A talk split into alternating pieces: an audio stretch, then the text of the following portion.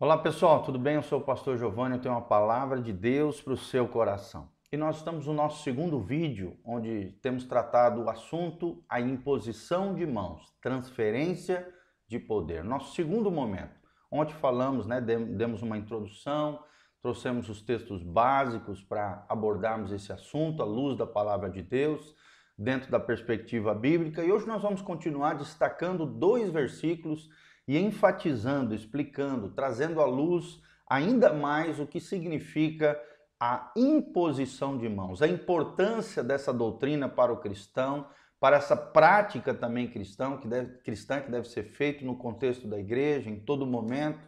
Todo crente cheio do Espírito Santo é chamado por Deus para impor as mãos, a fim de que o poder de Deus que está nele, né, sendo vivendo a vida no Espírito, cheio do Espírito Santo, possa ser transferido essa glória, esse poder, essa unção de Deus através das nossas vidas em favor de outras pessoas, tá bom? Então vamos ver as diferentes abordagens e recapitular rapidamente o que nós vimos ontem acerca da imposição de mãos.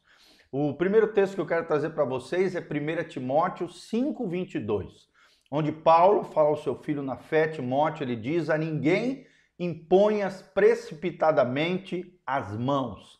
Não te torne cúmplice dos pecados de outrem. Conserva-te a ti mesmo puro. Em 2 Timóteo 1,6 também diz a palavra de Deus o seguinte: Por essa razão, pois te admoesto que reavives o dom de Deus que há em ti, que pela imposição das minhas mãos te foi dado.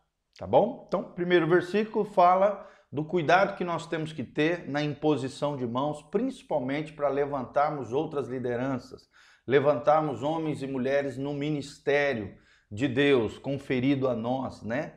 A transferência de unção para levantamento de novos ministérios e novas pessoas. Por quê? Porque se a pessoa né, é, não tem caráter, é, tem um caráter deformado, às vezes está vivendo uma vida de pecados, uma vida falsa, e se nós né, acabamos levantando pessoas neófitas, novas na fé, sem preparo, sem condição mínima para a frente do ministério, isso vai fazer com que nos tornemos cúmplices dos pecados dela e ao mesmo tempo é, estejamos colocando o corpo de Cristo numa situação vergonhosa, de desonra, de mau testemunho cristão. Tá? Então precisamos nos conservar puro e temos esse cuidado diante de Deus. E 2 Timóteo 1,6 fala de um reavivamento, né, do dom de Deus que foi transferido do apóstolo Paulo para seu filho na fé, Timóteo. Ou seja, que ele acredite nisso, que ele viva isso.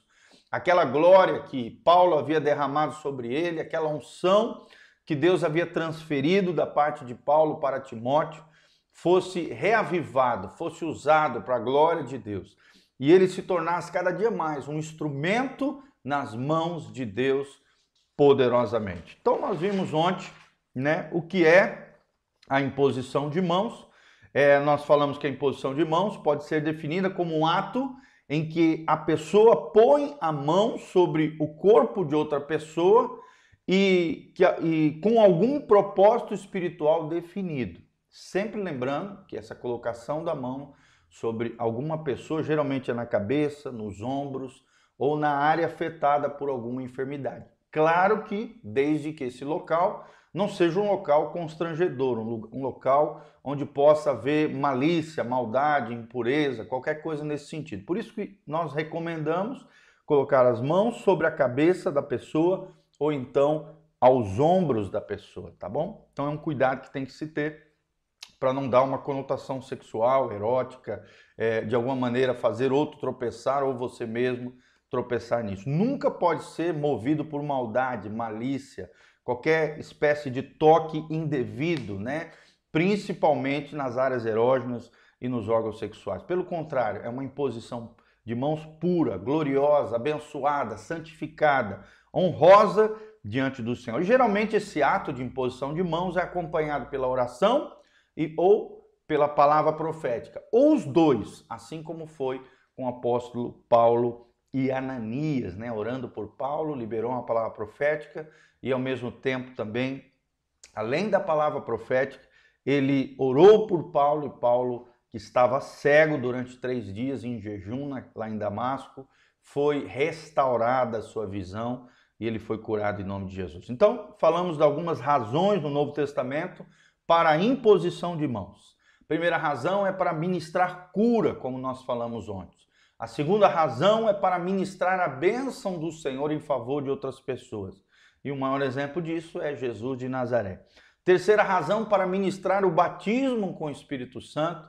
Nós conseguimos ver isso muito lá em Atos 19, principalmente na pessoa de Paulo, e também em Atos 8, na pessoa do apóstolo Pedro. Quarta razão para ministrar dons espirituais em favor de outras pessoas, ativar dons, ministérios, chamados, operações sobrenaturais de Deus. E por último, a quinta razão do que do porquê a, a igreja necessita praticar a imposição de mãos é para comissionar uma pessoa para um trabalho específico. Ou seja, a Bíblia recomenda prudência em relação à imposição de mãos, mas também ela fala que isso deve ser feito com sabedoria, com graça, com prudência. Quando, por exemplo, Paulo fala em 1 Timóteo 5:22, a ninguém imponhas precipitadamente as mãos fala desse zelo, desse cuidado, dessa vigilância que eu e você temos que ter com relação a essa prática espiritual, essa doutrina fundamental dentro do cristianismo. Essa escritura, né, que acabamos de ler, de 1 Timóteo 5:22, refere-se principalmente ao ato de separar alguém para uma posição do ministério ou então do presbitério. Obviamente é uma questão séria ter uma pessoa errada ocupando uma posição de liderança no corpo de Cristo, na igreja, especialmente se essa pessoa estiver abrigando um pecado habitual, rotineiro, cotidiano, sem arrependimento. Ou se Deus não a escolheu para aquela função. E hoje, infelizmente, nós vemos muitos líderes religiosos, líderes espirituais que estão que assumiram uma posição ou por conveniência ou foram levantados fora do tempo, sendo neófitos, ou infelizmente foram escolhidos para aquela posição, para aquela função e Deus, Deus não os escolheu. Se auto-intitularam, né? se chamaram é, pastores, missionários, profetas, apóstolos e coisas assim, e isso não vem de Deus. Ou então, né, no caso das ascensões prematuras, como eu já falei, pessoas que se levantam em posições de liderança de forma prematura, fora do tempo. Isso está lá em 1 Timóteo 3,6. Na verdade, a liderança, presta atenção, amados, ela é escolhida por Deus. E no tempo de Deus, no tempo certo, ela será consagrada para a obra de Deus através da imposição de mãos de outros líderes e do reconhecimento da igreja local em favor daquela pessoa que se levanta e que começa essa vocação no coração de Deus. Então, toda ministração com imposição de mãos estabelece uma espécie de ligação espiritual entre o ministrante, aquele que ministra, e a pessoa ministrada. As Escrituras mostram que algo do nosso espírito, da, da glória que a nós foi conferida, pode ser ministrada em favor de outra pessoa através da imposição de mãos. O exemplo disso é Moisés transferindo a sua glória, a sua liderança, passando o cajado para Josué, está lá em Deuteronômio 34, versículo 9. Em vista disso, né, precisamos ser cuidadosos ao impormos as nossas mãos sobre alguém.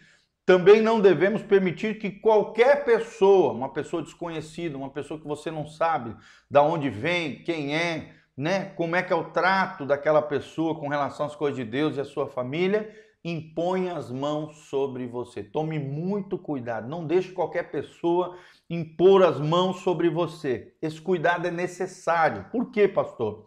Porque em face a possibilidade de as pessoas estarem sobre a condenação de pecados não confessados. Isso de alguma maneira vai contaminar você, vai prejudicar você. E se você recebe uma ministração de alguém nessas condições, e você coincidentemente tem um problema espiritual semelhante, essa ministração pode, pode ser prejudicial, prejudicial. É o que nós aprendemos à luz da palavra de Deus. Olhe então para o caráter da pessoa. Seja uma pessoa madura, uma pessoa né, já adestrada no reino de Deus, uma pessoa que realmente é séria com relação às coisas de Deus. Só esse tipo de pessoa, seja homem, seja mulher, né, pode impor as mãos sobre nós e avalie né, se essa pessoa anda em retidão diante de Deus. É isso que importa sua vida, se sua vida está no altar de Deus, se é consagrada, se é submissa às suas autoridades locais, né, ou à sua casa, seu marido, seu, seu, e, e, e, e vice-versa. Então, lembre-se, Deus está no controle da sua vida e de todas as circunstâncias que lhe cercam. Nós precisamos observar esses detalhes na vida das pessoas. Por isso, você só deveria procurar outra pessoa para receber oração ou imposição de mãos quando Deus lhe disser para fazer assim, tá? Se você estiver vivendo em sintonia com a vontade de Deus, ele lhe protegerá de todo o mal. Vou repetir, se você estiver vivendo em sintonia fina, né? Alinhamento com o céu, com a vontade de Deus, Deus irá lhe proteger de todo o mal. Mas qual é a importância da imposição de mãos na igreja? Primeiro, para o serviço, amados. A base do ministério cristão é o serviço. Marcos 10, 43 a 45. Ou seja, a imposição de mãos pode ser um meio de expressarmos o nosso serviço de uns para com os outros no corpo de Cristo e para o mundo, ministrando, abençoando, curando e etc.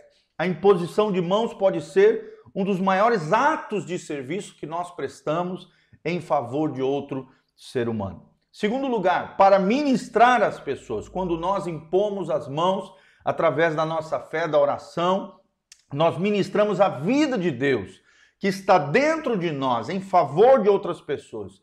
Quando nós fazemos assim, Deus promete nos devolver de forma que possamos dar novamente essa vida em favor de outras pessoas, é o que diz Lucas 6:38 e Atos 3, Atos 3, 6, tá bom? Em terceiro lugar, para capacitar para o chamado de Deus, né? A importância da imposição de mãos na igreja é para o serviço dos santos, para ministrar as pessoas e em terceiro lugar, para capacitar para o chamado de Deus. Ou seja, a igreja de Cristo precisa de mais homens e mulheres cheios de unção, da capacitação sobrenatural de Deus, da capacitação dos dons espirituais para cumprirmos como igreja a vocação, o chamamento de Deus para a nossa geração. E a imposição de mãos feitas por, por uma liderança séria, ungida, do corpo de Cristo, é um instrumento eficaz para habilitar esses crentes a fim de que eles vivam o chamado, a vocação de Deus para as suas vidas. É o que diz Atos, capítulo 13, de 1 a 3. Então, conclusão de tudo isso que nós falamos sobre a imposição de mãos. Irmãos, preste atenção, a imposição de mãos é parte fundamental do, é, do corpo de Cristo. Recebemos a vida de Jesus, né? ou seja, do próprio Cristo, que é o cabeça, e aí, através dessa unção, glória, graça, ministramos através das nossas mãos em favor de outras pessoas. Ou seja, o poder do Cristo ressurreto para curar, para ministrar, para abençoar reside na vida de todos os discípulos cheios do Espírito Santo, especialmente da liderança séria e espiritual escolhida por Deus. E esse poder é liberado mediante a imposição das mãos. Amém? Que Deus abençoe sua vida, o seu coração. Esperamos de alguma maneira ter contribuído para a sua maturidade, o seu conhecimento espiritual. Dá um joinha, compartilhe esse vídeo com outras pessoas. E sabe, amados, Faça isso. Seja alguém cheio do Espírito Santo, que ministre e abençoa a vida de outras pessoas, conforme nos ensina a palavra de Deus. Creia na doutrina, no ensinamento da imposição de mãos. E aqui tem todas as informações para que você possa contribuir conosco, tanto aqui na tela como no link de descrição. Estamos aqui para é, receber a sua semente, a sua generosidade. Seja um cooperador fiel dessa obra linda que Deus está fazendo. Deus vos abençoe em nome de Jesus, que a graça de Deus venha sobre você, tua casa, tua família. Amém e amém.